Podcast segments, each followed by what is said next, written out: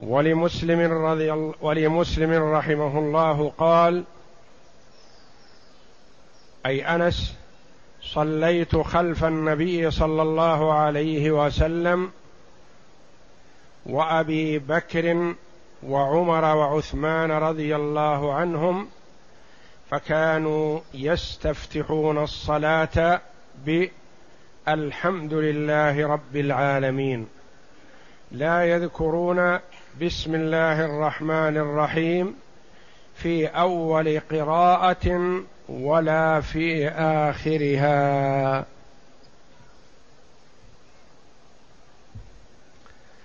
هذا الحديث بألفاظه المتعددة ورواياته. منها ما هو في الصحيحين ومنها ما هو عند مسلم فقط.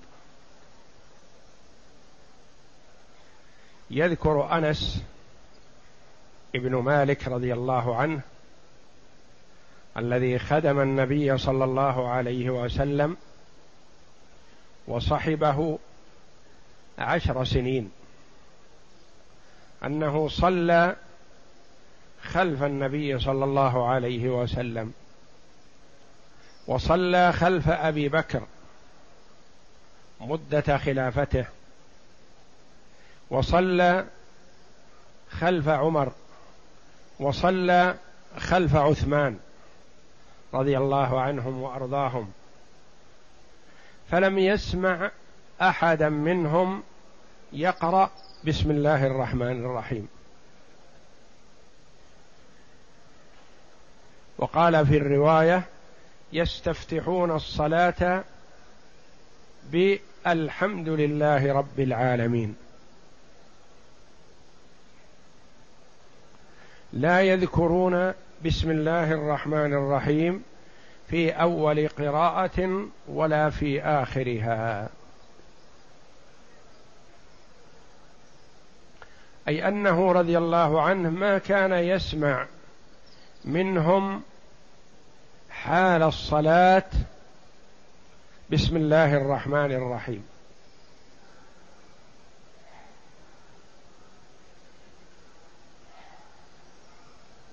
فمن هذا اولا في ألفاظ الحديث قوله بالحمد لله رب العالمين. الحمد ينطق بها على ما هي في المصحف. ويسمي علماء اللغة هذا على الحكاية. لأن لو أعملنا الباء الجارة لقلنا بالحمد لأن الباء تجر وهي تجر الجبال وما دونها. لكن إذا دخلت على جملة وأريد الحكاية حكاية الجملة ينطق بها كما هي. الجملة ويقال مجرورة بالباء على الحكاية يعني ما غير لفظ. الجملة من أجل الباء. فتكررت معنا يفتتحون الصلاة بالحمد لله رب العالمين. وفي الرواية الثانية فكانوا يستفتحون الصلاة بالحمد لله رب العالمين.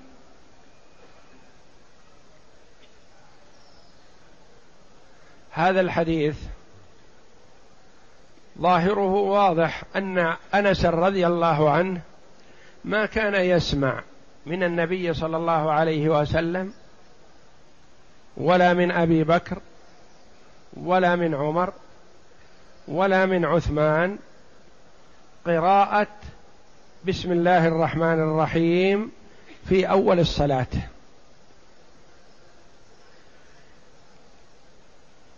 لكن هل كانوا يأتون بها سرا أو لا يأتون بها؟ اختلف العلماء رحمهم الله في هذا على قولين. الإمام مالك رحمه الله قال فات البسملة ليست مشروعة في الصلاة. من أين أخذت هذا يرحمك الله؟ قال من هذا الحديث الذي تدرسونه. أنس رضي الله عنه صحب النبي وصحب ثلاثة من الخلفاء الراشدين معهم يصلي خلفهم ما كان يسمع منهم بسم الله الرحمن الرحيم في أول الصلاة ولا في آخرها إذن فليست مشروعة. هذا قول مالك رحمه الله. القول الثاني قول الجمهور. جمهور العلماء من الصحابة والتابعين والأئمة الثلاثة أبو حنيفة والشافعي وأحمد رحمهم الله. قالوا البسملة مشروعة. بعد الاستفتاح والتعوذ يقول بسم الله الرحمن الرحيم ثم يشرع بالفاتحة. يقال لكم ما قولكم في هذا الحديث الذي معنا؟ يقولون نعم هذا صحيح ونأخذ به. لكن هذا الحديث دل على أن أنس رضي الله عنه ما كان يسمعهم. وإنما كانوا ينطقون بها ويقولونها سرا. ما دليلكم؟ يقولون دليلنا أحاديث كثيرة في البخاري وفي غيره.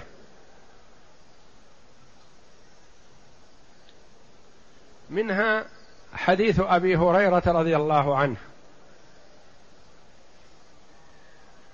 صلى فقرأ بسم الله الرحمن الرحيم حتى بلغ ولا الضالين. آخر الفاتحة.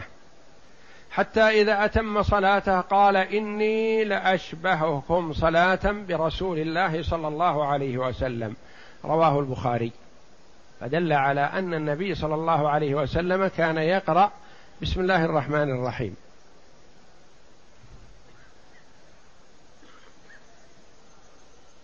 وحديث أم سلمة رضي الله عنها حين سئلت عن قراءة النبي صلى الله عليه وسلم فقالت كان يقطع قراءته آية آية. بسم الله الرحمن الرحيم. الحمد لله رب العالمين. الرحمن الرحيم. مالك يوم الدين. إلى آخرها. رواه أحمد وأبو داود. قالوا هذه الأحاديث وغيرها تثبت أن النبي صلى الله عليه وسلم كان يقرأ بسم الله الرحمن الرحيم. فالذين قالوا يقرأ بسم الله الرحمن الرحيم ثلاثة من الأئمة. أثبتوا قراءة بسم الله الرحمن الرحيم. اختلف الثلاثة رحمهم الله في الجهر بها أو الإسرار بها. فقال الشافعي رحمه الله يجهر بها الإمام. إذا قرأ في صلاة جهرية واستفتح وتعوذ يرفع صوته ويقول بسم الله الرحمن الرحيم الحمد لله رب العالمين إلى آخرها. نقول له يرحمك الله هذا أنس الذي لازم النبي صلى الله عليه وسلم ولازم الثلاثة من الخلفاء الراشدين. ما كان يسمعهم يقولونها. قال ثابتة قراءتها في الأحاديث التي احتججتم بها على الإمام مالك فأنا آخذ بها. نقول يرحمك الله يعارض الأحاديث التي احتججنا بها على ثبوتها إحنا احتججنا بها على ثبوتها لم نحتج بها على رفع الصوت بها وإنما احتججنا بها على ثبوت القراءة على الإمام مالك. يقول أنا آخذ بها. نقول ماذا تقول بحديثنا الذي معنا؟ يقول ما كنا ما سمع النبي ولا أبا بكر ولا عمر ولا عثمان بأنهم يقرؤونها. يقول أقدم المثبت على النافي. نقول يرحمك الله نحن نقول بها معا. ولا نعطل واحدا ونثبت الآخر. ولا نعطلها ولا ونجمع بينها. كيف تجمعون بينها؟ نقول هنا حديثنا برواياته الذي معنا في درسنا الآن حديث أنس أثبت أنه ما كان يسمع. والأحاديث الأخر عن أنس وعن أبي هريرة وعن أم سلمة أثبتت أنه أنها تقرأ. فنجمع بينهما. فنقول تقرأ ويسر بها. تقرأ فنثبت ونأخذ بالأحاديث التي أثبتت القراءة بها ونسر بها أخذا بأحاديث بروايات أنس رضي الله عنه. فنجمع بينهما كما قال ابن حجر رحمه الله في فتح الباري قال فطريق الجمع بين هذه الألفاظ حمل نفي القراءة على نفي السماع. يعني يقول ما كانوا يقرؤونها يعني ما كان يسمعها وإلا تقرأ سرا. ونفي السماع في أحاديث روايات أخر ونفي السماع على نفي الجهر. فتثبت القراءة سرا. ويؤيد هذا الجمع. رواية الحسن عن أنس عند ابن خزيمة بلفظ كانوا يسرون ببسم الله الرحمن الرحيم. الذي نفى أنه يسمع قراءة بسم الله الرحمن الرحيم أثبت في رواية أخرى عند ابن خزيمة بلفظ كانوا يسرون ببسم الله الرحمن الرحيم. اذا فالجمع بين هذه الأحاديث مهما أمكن فهو أولى من تعطيل بعضها وخاصة ما دامت صحيحة في الصحيحين. فنأخذ بواحد ونلغي الآخر لا. وقاعدة العلماء رحمهم الله أهل الفقه في الحديث أنهم يحاولون الجمع بين الحديثين إذا كان ظاهرهما التعارض. ولا يلجؤون إلى النسخ إلا إذا لم يجدوا محملا للجمع. فإذا وجد طريق للجمع فهو أولى. فإذا لم نجد طريقا للجمع وكانت متعارضة حينئذ تعرفنا على التاريخ ونظرنا في موضوع النسخ.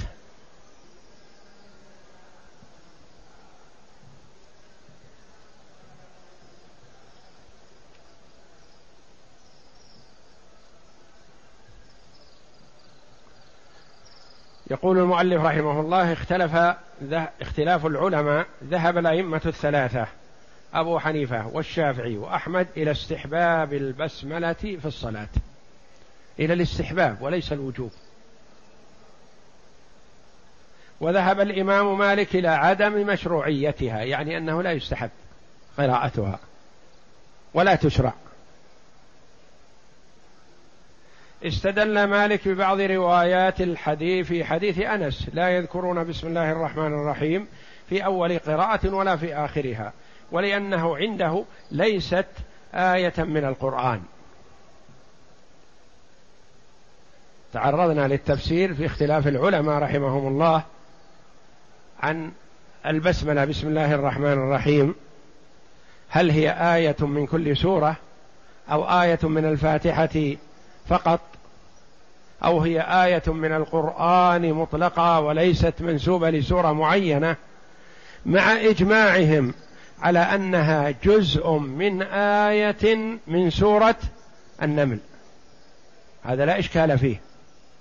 إنه من سليمان وإنه بسم الله الرحمن الرحيم.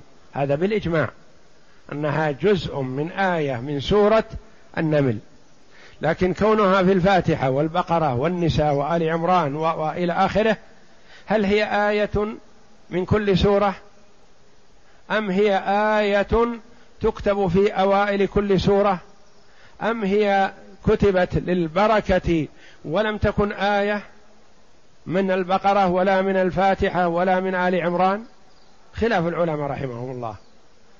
فمالك رحمه الله يرى أنها ليست بآية من الفاتحة ولا من البقرة ولا من غيرها من السور مع أنه في موضوع النمل سورة النمل فهي لا إشكال أنها جزء من آية.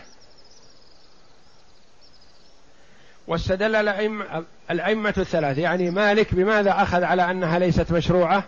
من ظاهر حديث أنس الذي معنا هذا برواياته. استدل الأئمة الثلاثة رحمهم الله على مشروعيتها. إذا قيل الثلاثة عرفنا قول مالك بقي أبو حنيفة والشافعي وأحمد رحمهم الله. استدل الأئمة الثلاثة على مشروعيتها بأحاديث كثيرة. منها حديث أبي هريرة رضي الله عنه حيث صلى فقرأ بسم الله الرحمن الرحيم حتى بلغ ولا الضالين. حتى إذا أتم الصلاة قال إني لأشبهكم صلاة برسول الله صلاة برسول الله صلى الله عليه وسلم رواه البخاري. هذا حديث صحيح. ثم اختلف الأئمة أي الثلاثة في الحكم بالجهر بها. فذهب إلى مشروعيته يعني مشروعية الجهر الإمام الشافعي رحمه الله. أخذا بهذا الحديث حديث أبي هريرة وحديث أم سلمة الآتي الآن. وذهب إلى مشروعية الإسرار بها أبو حنيفة وأحمد رحمهم الله. استدل الشافعي وأتباعه بحديث أنس حين سئل عن كيفية قراءة النبي صلى الله عليه وسلم فقال كانت مدا ثم قرأ. بسم الله الرحمن الرحيم.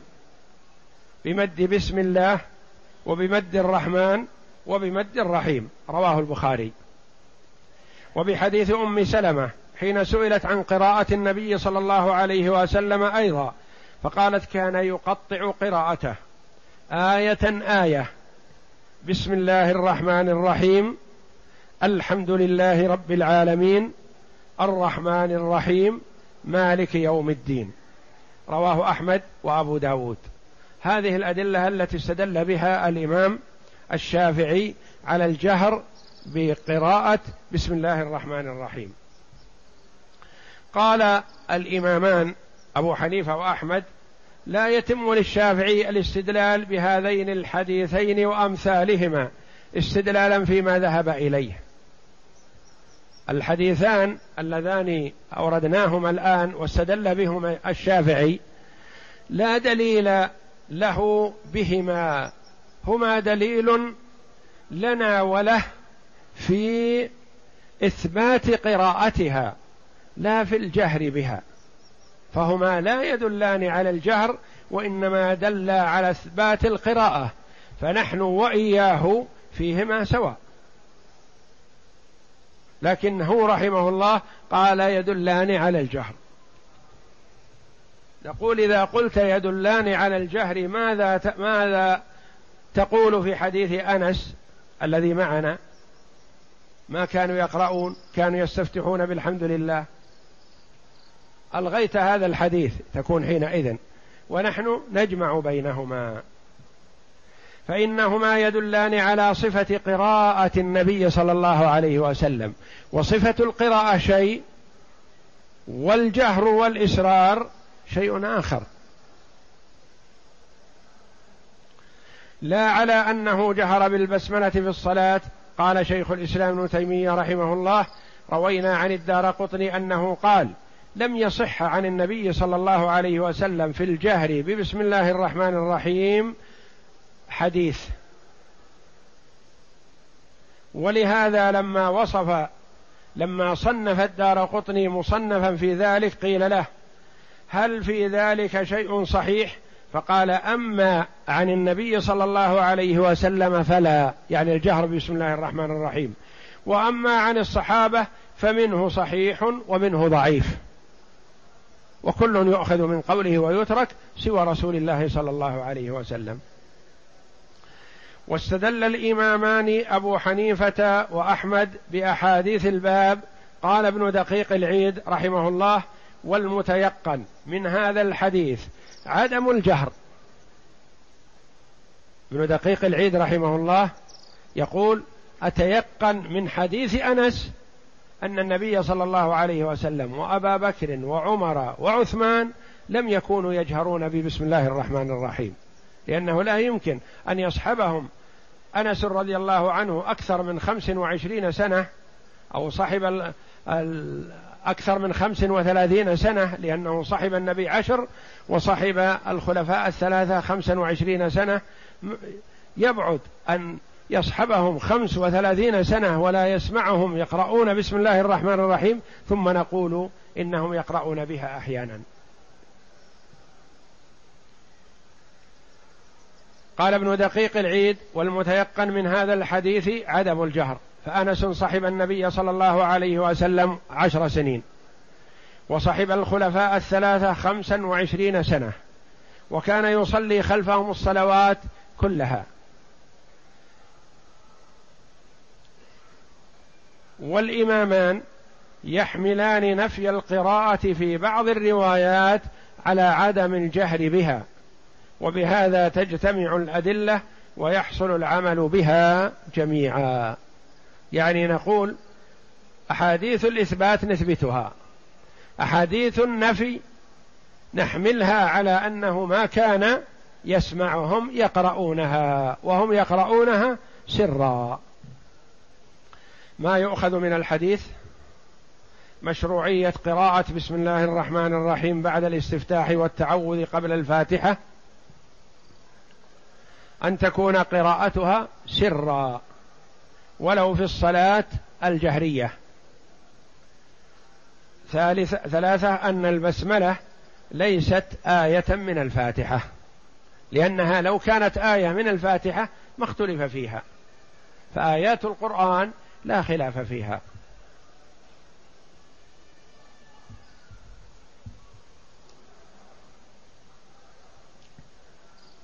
باب سجود السهو.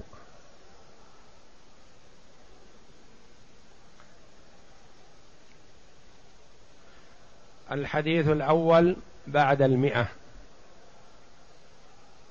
عن محمد بن سيرين رحمه الله عن أبي هريرة رضي الله عنه قال صلى بنا رسول الله صلى الله عليه وسلم إحدى صلاتي العشي. قال ابن سيرين وسماها أبو هريرة رضي الله عنه ولكن نسيت أنا. قال فصلى بنا ركعتين ثم سلم فقام إلى خشبة معروضة في المسجد فاتكأ عليها كأنه غضبان. ووضع يده اليمنى على اليسرى وشبك بين أصابعه. وخرجت السرعان من من أبواب المسجد. فقالوا أقصرت الصلاة؟ وفي القوم أبو بكر وعمر فهابا أن يكلماه. وفي القوم رجل في يديه طول يقال له ذو اليدين. فقال يا رسول الله أنسيت أم قصرت الصلاة؟ فقال لم أنس ولم تقصر. فقال أكما يقول ذو اليدين؟ فقالوا نعم. فتقدم فصلى ما ترك ثم سلم. ثم كبر وسجد مثل سجوده أو أطول. ثم رفع رأسه فكبر ثم ثم كبر وسجد مثل سجوده أو أطول.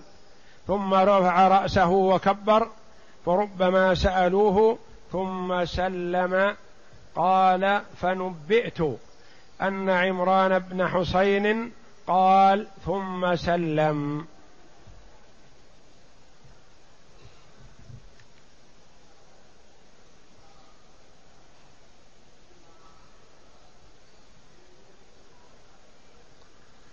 اولا نأخذ من هذا الحديث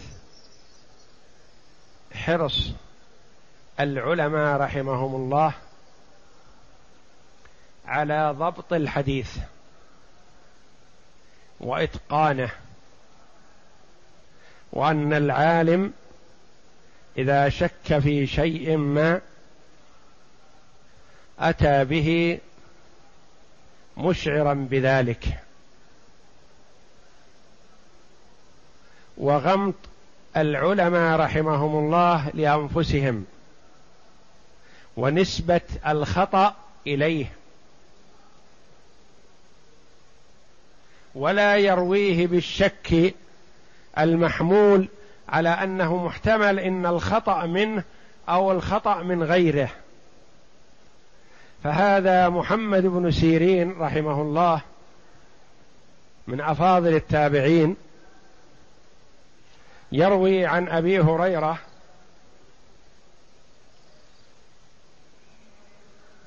أن النبي صلى الله عليه وسلم يقول أبو هريرة صلى بنا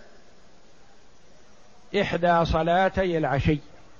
يقول محمد بن سيرين وسماها أبو هريرة. وصلاة العشي هي صلاة الظهر وصلاة العصر. هاتان الصلاتان هما صلاة العشي. لأن العشي من زوال الشمس إلى غروبها. وفيه من الصلوات الظهر والعصر. ثم قال رحمه الله محمد بن سيرين وسماها أبو هريرة. لأن أبا هريرة رضي الله عنه صلى مع النبي صلى الله عليه وسلم وهو راوي الحديث. فهو سمى إحدى الصلاتين. يقول لكن نسيت أنا. نسب النسيان والتقصير إلى نفسه رحمه الله. ولكن نسيت أنا.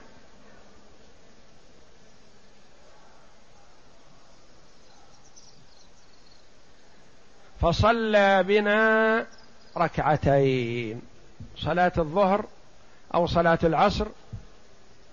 ورد في رواية في حديث البخاري بالجزم بأنها العصر لأنها رويت بأسانيد متعددة.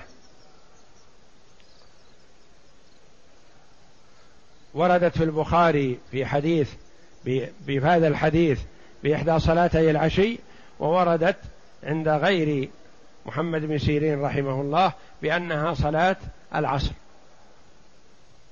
أولا النسيان هو ذهول الشيء وتركه عن غير تعمد. ترك الشيء وعدم الإتيان به عن غير تعمد يعني ما تعمد أن يترك هذا الشيء. ترك الاستفتاح مثلا في الصلاة نسيانا. ما تعمد لكنه نسي. أو ترك الاستفتاح تعمدا.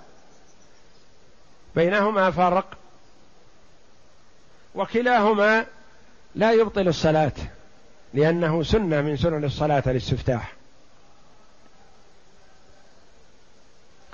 ترك التشهد الأول كما سيأتينا تعمدا ما صحت صلاته لأن التشهد الأول واجب من واجبات الصلاة. فتركه تعمدا ما صحت صلاته. ترك التشهد الأول كما سيأتينا نسيانا صحت صلاته ويجبره سجود السهو. ترك تكبيرة الركوع أو تكبيرة الرفع من الركوع. عمدا ما صحت صلاته. تركها نسيانا صحت صلاته ويجبره سجود السهو. هذا الفرق بين النسيان والعمد. إذا ترك سنة عمدا أو نسيانا فلا بأس عليه. صلاته صحيحة. لكنه في النسيان قد يؤجر عليه. عفي عن أمة الخطأ والنسيان. فهو معفو عنه. أما التعمد فلا لا أجر في عليه لأنه تركه متعمدا.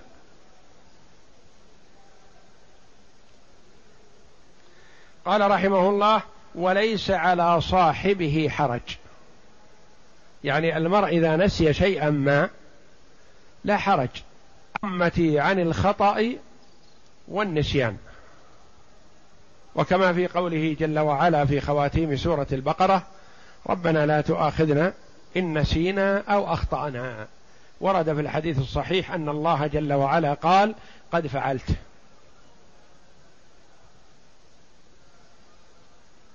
وقد وقع النسيان من النبي صلى الله عليه وسلم لحكم كثيرة. نعمة من الله جل وعلا. على العباد أن ينسى الرسول صلى الله عليه وسلم. فنستفيد من نسيان الرسول صلى الله عليه وسلم أحكاما شرعية ويدخل على أنفسنا السرور وجبر الخاطر. لأن كلنا يحصل منا النسيان وننسى في صلاتنا. فقد نلوم أنفسنا ما نسينا في صلاتنا إلا لعدم اهتمامنا. نقول لا لنا في رسول الله صلى الله عليه وسلم أسوة. لا يوجد في الخلق أحرص من النبي صلى الله عليه وسلم على إتمام الصلاة وضبطها واستحضار القلب ومع ذلك نسي. الحمد لله. وكما يقال ما سمي الإنسان إلا لنسيه.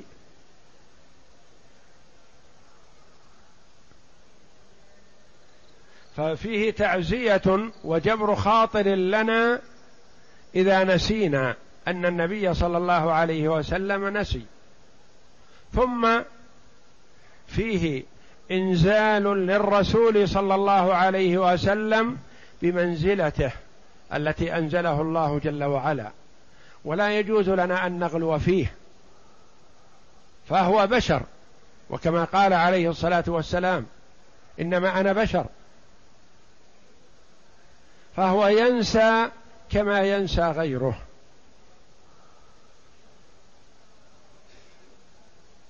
ولا يقال إنه معصوم عن النسيان بل ينسى لكن ما يتعلق بالتشريع لا يقر عليه. يذكر يذكره الله جل وعلا أو يهيئ من عباد الله من يذكره. فلا يحصل النسيان المستمر منه. وإنما يحصل النسيان مبدئيا ثم يذكر في التشريع. وأما غير التشريع فقد ينسى ويستمر نسيانه عليه الصلاة والسلام.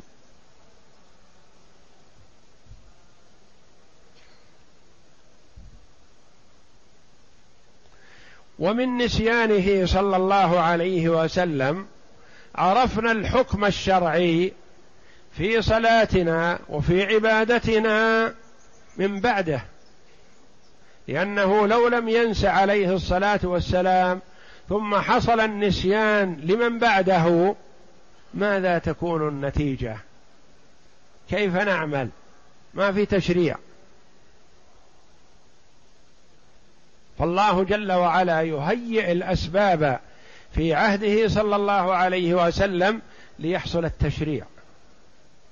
حاضت عائشة رضي الله عنها بعدما أحرمت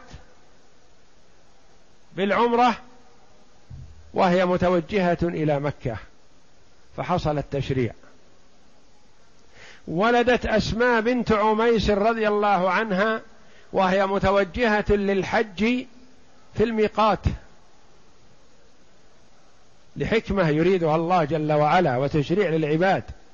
ولدت في الميقات. خرجت من المدينة وربما يكون معها الطلق تريد الحج. بأمر الله جل وعلا فولدت عند الميقات فحصل التشريع. للأمهات وال والنساء. انقطع عقد عائشة رضي الله عنها الذي في عنقها مربوط بخيط. في الليل وذهبت تبحث عنه ساعات طويلة. فلم تجده إلا في الصباح لحكمة يريدها الله جل وعلا تشريع التيمم.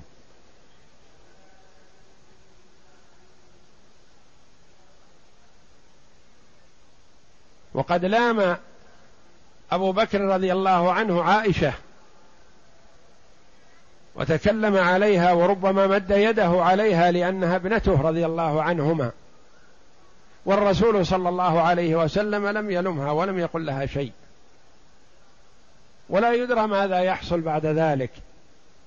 كما قال سعد رضي الله عنه ما هذه أول بركاتكم يا آل أبي بكر؟ يعني بركاتكم كثيرة. نزل التشريع بسبب انقطاع عقد عائشة رضي الله عنها.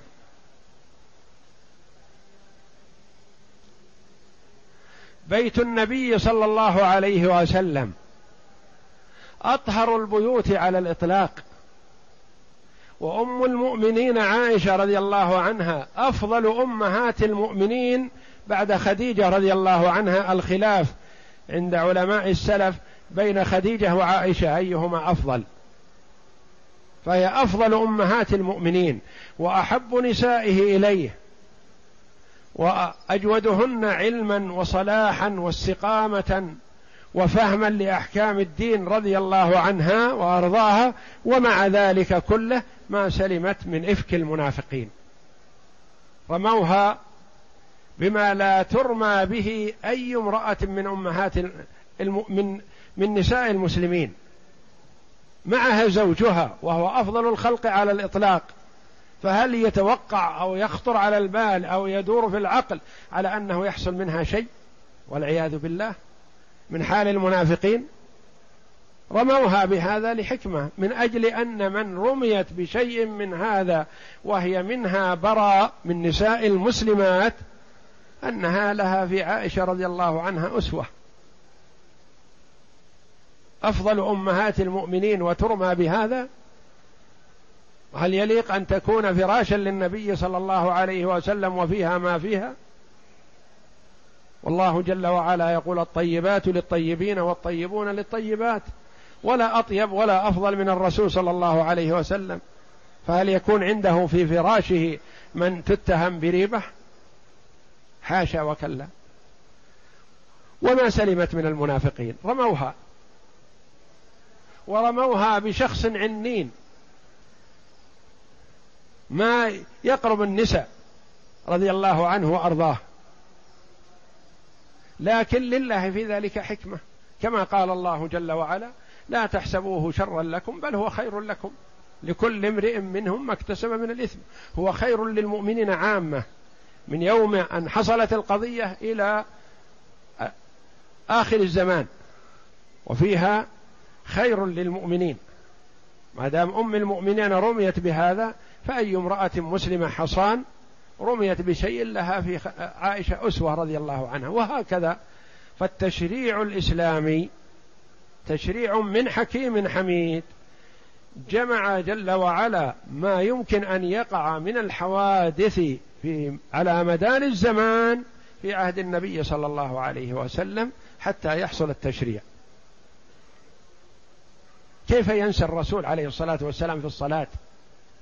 ونسيان ليس بنسيان سهل. الرباعية صلاها ركعتين عليه الصلاة والسلام تشريع من الله جل وعلا.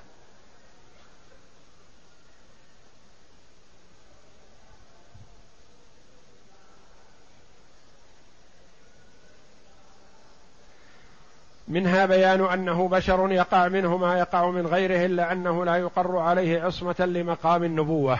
يعني لو حصل منه نسيان ما يقر عليه. يعلم به من الله جل وعلا أو يهيئ الله من العباد من يتكلم. ومنها التشريع للأمة في مثل هذه الحوادث. ومنها التسلية والتعزي لمن يقع منه. كل واحد منا مثلا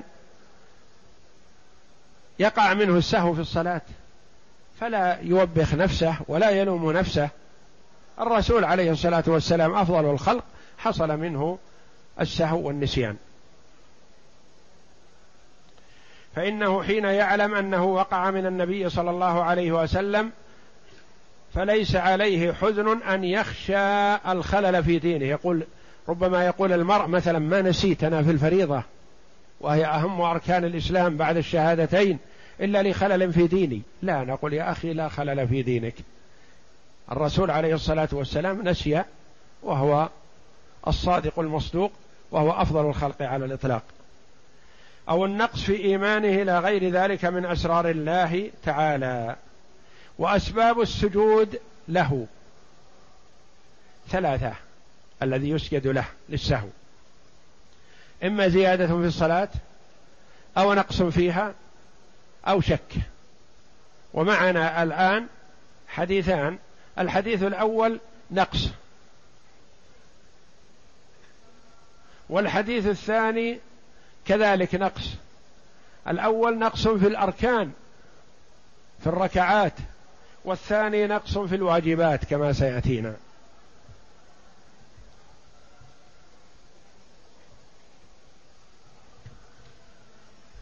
خلاصة ما تضمنه الحديث أن النبي صلى الله عليه وسلم صلى بهم صلاة العصر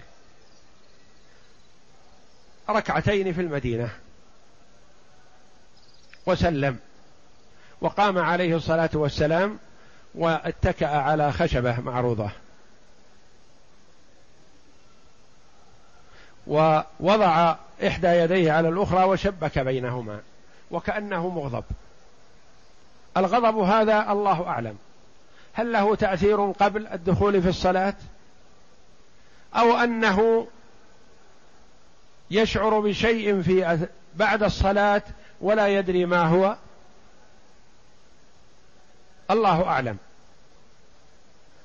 فالصحابة رضي الله عنهم خلفه ومنهم أبو بكر وعمر فهابوا النبي صلى الله عليه وسلم. لأمور. أولا مهابتهم واحترامهم وتقديرهم له صلى الله عليه وسلم. والحياة منه. حتى قال عمرو بن العاص رضي الله عنه لو طلب مني أن أصف رسول الله صلى الله عليه وسلم ما استطعت أن أصفه. لأنه لا يضبط صفاته بعينه. يحدد به بصره مهابة له واحتراما رضي الله عنه. فهم يجلونه ويحترمونه. الناحية الثانية أنه المشرع صلى الله عليه وسلم. فما كان يليق بهم أن يعترضوا عليه. ما أتى منه فعلى العين والرأس. الثالث أنهم في طور التشريع. فقد كانت الصلاة كما روت عائشة رضي الله عنها ركعتان. ثم زيد في صلاة الحضر وقرت صلاة السفر. فيحتمل أنه يعيد الأمر على ما كان عليه أولا بأن كانت الصلاة ستكون ركعتين. فما قالوا له شيء؟ لحكمة يريدها الله جل وعلا. يؤخذ من هذا المهابة والتقدير لأهل الحق. ومما يلحق بذلك كذلك كل من له حق على آخر أن يحترمه ويهابه ويجله. من ذلك الزوجة. إذا رأت زوجها في حال غضب أو في حال تكدر خاطر أن تحترمه ولا تفاجئه بما يكره أو بما يزيد في غضبه فتلطف به وبنفسها. كما قال بعض السلف حينما دخل على زوجته قال لها إن أردت أن تدوم العشرة بيننا فإذا غضبت فأرضيني لا تغضبي لغضبي. فنغضب جميع فتكون الحال السيئة. وإذا غضبت أنت أرضيتك. فاتفقا على هذا. وهكذا الزوجة مع زوجها إذا رأته متأثرا بشيء ما ألا تزيد في تأثره بل تلطف به وتحاول إدخال السرور والأنس عليه لئلا يحصل ما يكره. ما يكره هو وتكرهه هي كما هو حال بعض الناس. إذا رأته متكدر الخاطر تسلطت عليه فحصلت عاقبة سيئة ربما تشاجرا وتنازعا ووقع الطلاق. ثم جاء يبحث يقول كنت غضبان كنت متأثر كنت كذا كنت كذا. فالصحابة رضي الله عنهم يجلون النبي صلى الله عليه وسلم دائما وأبدا وخاصة إذا رأوه في حالة على خلاف الذي عهدوه إما مغضب أو مرهق أو في حالة نزول الوحي أو في حالات ما يتكدر منها.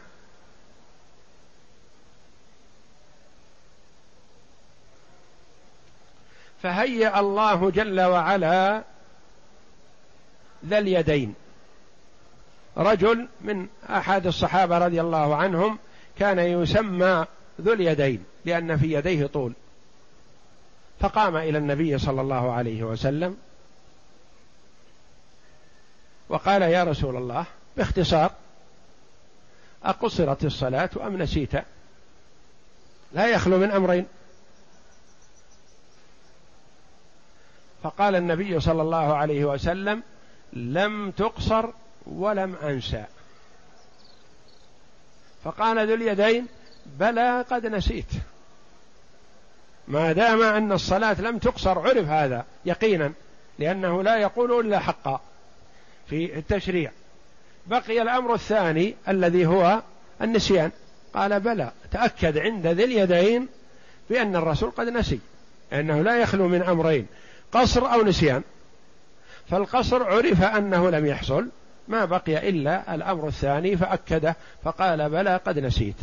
فالتفت الرسول صلى الله عليه وسلم إلى الصحابة رضي الله عنهم وكانوا جلوس ينتظرون. فقال أحق ما يقول ذو اليدين؟ قالوا نعم.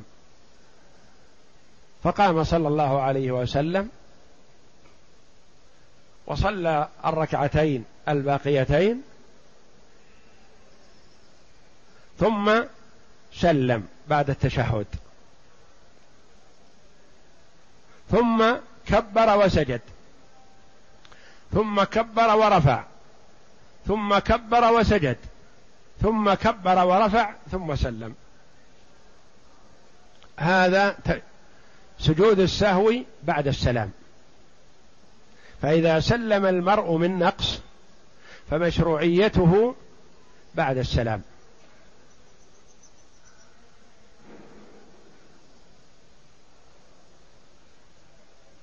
ويأتينا إذا ترك سجود إذا ترك الجلوس للتشهد الأول فمشروعية السجود قبل السلام.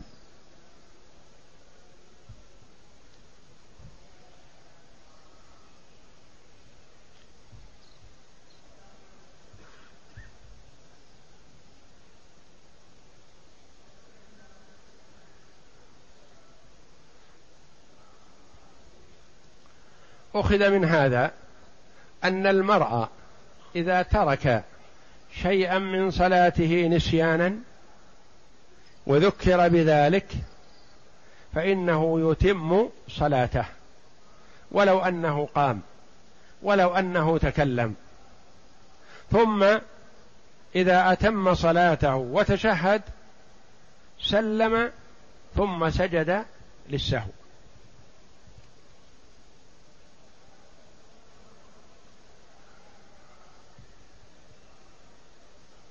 والحكمة والله أعلم في مشروعية سجود السهو. لأن السهو ناتج عن الإنسان من تقصيره بلا شك. يعني يشعر بشيء من التقصير. فالتقصير يجبر بالتذلل.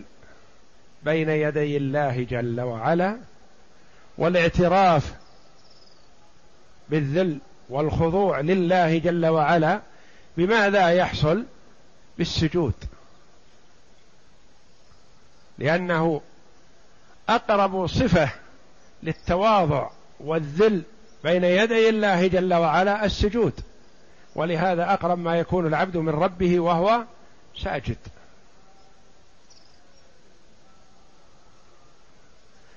ففيه إرضاء لله جل وعلا. وفيه وفي إرضاء الله جل وعلا في كل شيء إغضاب للشيطان. وفيه جبر لهذا النقص.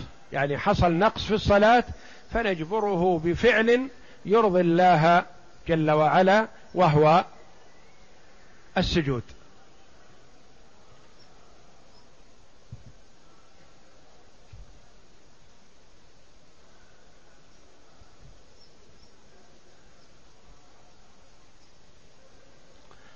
قال رحمه الله خلاف العلماء الشك في الصلاة أحد أسباب سجود السهو. الشك في الصلاة أحد أسباب سجود السهو. ماذا يقول العلماء رحمهم الله في الشك في الصلاة؟ يقول بعضهم إذا شك بنى على اليقين. ويقول آخرون إذا شك بنى على غالب ظنه. ويقول آخرون نفرق بين شك الإمام وشك المنفرد. فنقول للإمام خذ بغالب ظنك. ونقول للمنفرد ابن على اليقين. ما معنى هذه العبارات؟ ابن على اليقين الأولى. ابن على اليقين الذي هو الأقل. أنا لا أدري. صليت ثلاثة أو أربع. ما هو اليقين؟ المتيقن أنها ثلاث والرابعة مشكوك فيها. ابن على اليقين اجعلها ثلاث وصل الرابعة. هذا البناء على اليقين. غالب الظن. مثلا أنا لا أدري صليت ثلاث أو أربع لكن يغلب على ظني عندي سبعون بالمئة أني صليت أربع. وعندي ثلاثين بالمئة أني صليت ثلاثة مثلا. أيهما اللي يغلب على الظن؟ أني أكملت أربع. هذا غلبة الظن. اللي يغلب على ظن الإنسان يرجحه. نعم الأولون قالوا إذا شككت في صلاتك إماما أو مأموما فابني على اليقين الذي هو الأقل. القول الثاني قالوا إذا شككت في صلاتك فابني على غالب ظنك. شوف الشيء الذي يترجح عندك خذ به. آخرون قالوا لا نتوسط بينكما. نقول للإمام ابن على غالب ظنك لأن معه من يساعده. الإمام إذا بنى على غالب ظنه يوجد خلفه الجماعة إذا كان غالب ظنه على خلاف الواقع ذكروه وردوه. ونقول للمنفرد ابن على اليقين الذي هو الأقل ما عندك أحد يذكرك. لا تدري صليت ثلاث أو أربع لا تقول صليت أربع وأنت ما صليت إلا ثلاث. اجعلها ثلاث اليقين. فهذا الفرق بينهما.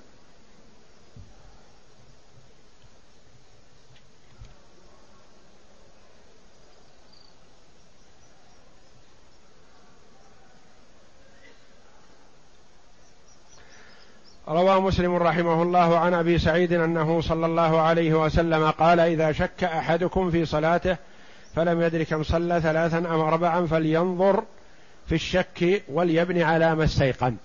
هذا البناء على اليقين هذا دليله. ثم يسجد سجدتين قبل أن يسلم يعني يبني على اليقين الذي هو الأقل ويكمل صلاته ويسجد سجدتين قبل أن يسلم. فقوله إذا شك هو موضع الخلاف. يعني الخلاف بين العلماء. بماذا يأخذ الشاك؟ فذهب مالك والشافعي وهو المشهور عند أصحاب أحمد والثوري والأوزاعي وإسحاق وربيعة ويروى عن ابن عمر وابن عباس ذهبوا إلى أن كل من لم يقطع فهو شاك. يعني اللي ما يتيقن الشيء يعتبر شاك حتى لو غلب على ظنه. أنا لا أدري. صليت ثلاثة وأربع. يترجح عندي أنها أربع. ويضعف عندي أنها ثلاث. قالوا لا. ابن على اليقين. أنت شاك. فابني على اليقين الذي استيقنته ماذا استيقنت؟ استيقنت الثلاث. فجعلوا من غلب على ظنه شاكا وأمروه ذهبوا إلى أن كل من لم يقطع فهو شاك. وإن كان أحد الجانبين راجحا عنده. فجعلوا من غلب على ظنه شاكا وأمروه أن يقطع ما شك فيه ويبني على ما استيقن وقالوا الأصل عدم ما شك ما شك فيه. الأصل عدم الأربع مثلا. فرجحوا استصحاب الحال مطلقا وإن قامت الشواهد والدلائل على خلافه ولم يعتبروا التحري بحال. يعني ولو كان يغلب على ظنه أنه أتى بأربع ما دام شاك بين الثلاث والأربع قالوا يبني على اليقين ولا ينظر للشك. وذهب الإمام أحمد في إحدى الروايتين عنه إلى أن المنفرد يبني على اليقين لحديث أبي سعيد السابق. وأما الإمام فيبني على غالب ظنه وقد اختار ذلك الخرقي من أصحاب أحمد والموفق. وقال الموفق إنما خصصنا الإمام بذلك لأن له من ينبهه بخلاف المنفرد. الموضوع الذي تقدم لنا قريبا في الكافي. والقول الثالث ذهب إليه أبو حنيفة وأصحابه وهو قول كثير من السلف والخلف ومروي عن علي وابن مسعود رضي الله عنهما وهذا القول هو التحري والاجتهاد يعني ينظر في غالب ظنه. وأن البناء على غالب الظن للإمام وللمنفرد مستند إلى أصح أحاديث الباب وهو حديث ابن مسعود وذلك أن النبي صلى الله عليه وسلم قال إنما أنا بشر أنسى كما تنسون فإذا نسيت فذكروني. وإذا شك أحدكم في صلاته فليتحرى الصواب فليتم عليه. يتحرى الصواب يعني يتحرى ما يغلب على ظنه. هذا دليله. فليتم عليه ثم ليسجد سجدتين. جبرا للنقص إن كان هناك نقص. فجعل ما فعله بعد التحري تماما لصلاته وجعله هنا متمما لصلاته ليس شاكا فيها وما دل على الإثبات من أنواع الأدلة فهو راجح على مجرد استصحاب النفي. وهذا هو الصواب الذي أمر المصلي أن يتحراه. هذا الذي يرجحه المؤلف وهو الذي اختاره الإمام آه، الموفق رحمه الله واختاره الخرقي وغيره وجمع من العلماء أنه يبني على غالب ظنه. وهذا هو الصواب الذي أمر المصلي أن يتحراه فإنما دل على أنه جمع أربعة من أنواع الأدلة راجح على استصحاب عدم الصلاة. يعني الأصل عدم الصلاة. لكن وجد مرجحات وجد ظن قوي أنه كمل. فالظن القوي مقدم على استصحاب الحال. وهذا حقيقة هذه المسألة ومثل هذا يقال في عدد الطواف والسعي ورمي الجمار وغير ذلك. يعني كل ما يشرع فيه العدد أن المرأة يبني على غالب ظنه ويأتي أنه يبني على الأقل. فهو إذا أراد الاحتياط فيبني على الأقل. فالبناء على الأقل أقرب إلى الاحتياط في أنه يأتي بالعبادة كاملة. ما يستفاد من الحديث؟ جواز السهو من الأنبياء عليهم الصلاة والسلام في أفعالهم البلاغية إلا أنهم لا يقرون عليه. أما الأقوال البلاغية فالسهو فيها ممتنع عن الأنبياء. يعني بلغ بكلام خطا لا. هذا معصوم منه عليه الصلاة والسلام. لكن قد يفعل فعل خطأ فلا يقر عليه لأنه يختلف الحال عن القول والفعل. فالفعل حصل من النبي صلى الله عليه وسلم. سعى في الصلاة عدة مرات. ونبه عليه. وأما الأقوال فلم ينقل أنه قال لأصحاب حديث يوم من الأيام وقال قد أخطأت في حديثي لكم بالأمس. وليس بصحيح. خذوا بكذا. لا. وإنما قد ينسخ. نعم. الحكم والأسرار التي تترتب على هذا السهو ببيان التشريع والتخفيف عن الأمة بالعفو عن النسيان منهم وبيان أن الأنبياء بشر يجوز عليهم ما يجوز على غيرهم من السهو في أفعالهم لا اقوالهم البلاغية. أن الخروج من الصلاة قبل إتمامها مع ظن أنها تمت لا يقطعها. فالرسول صلم وقام وجلس و تقدم وتأخر لما أراد أن يكمل الصلاة وهكذا بل يجوز البناء عليها وإتمام الناقص منها. أن الكلام في صلب الصلاة من الناس لا يبطلها خلافا لمن أبطلها بذلك من العلماء. فقد تكلم في هذه اليدين والنبي صلى الله عليه وسلم وبعض الصحابة الذين قالوا نعم كلهم تكلموا ومع ذلك ما بطلت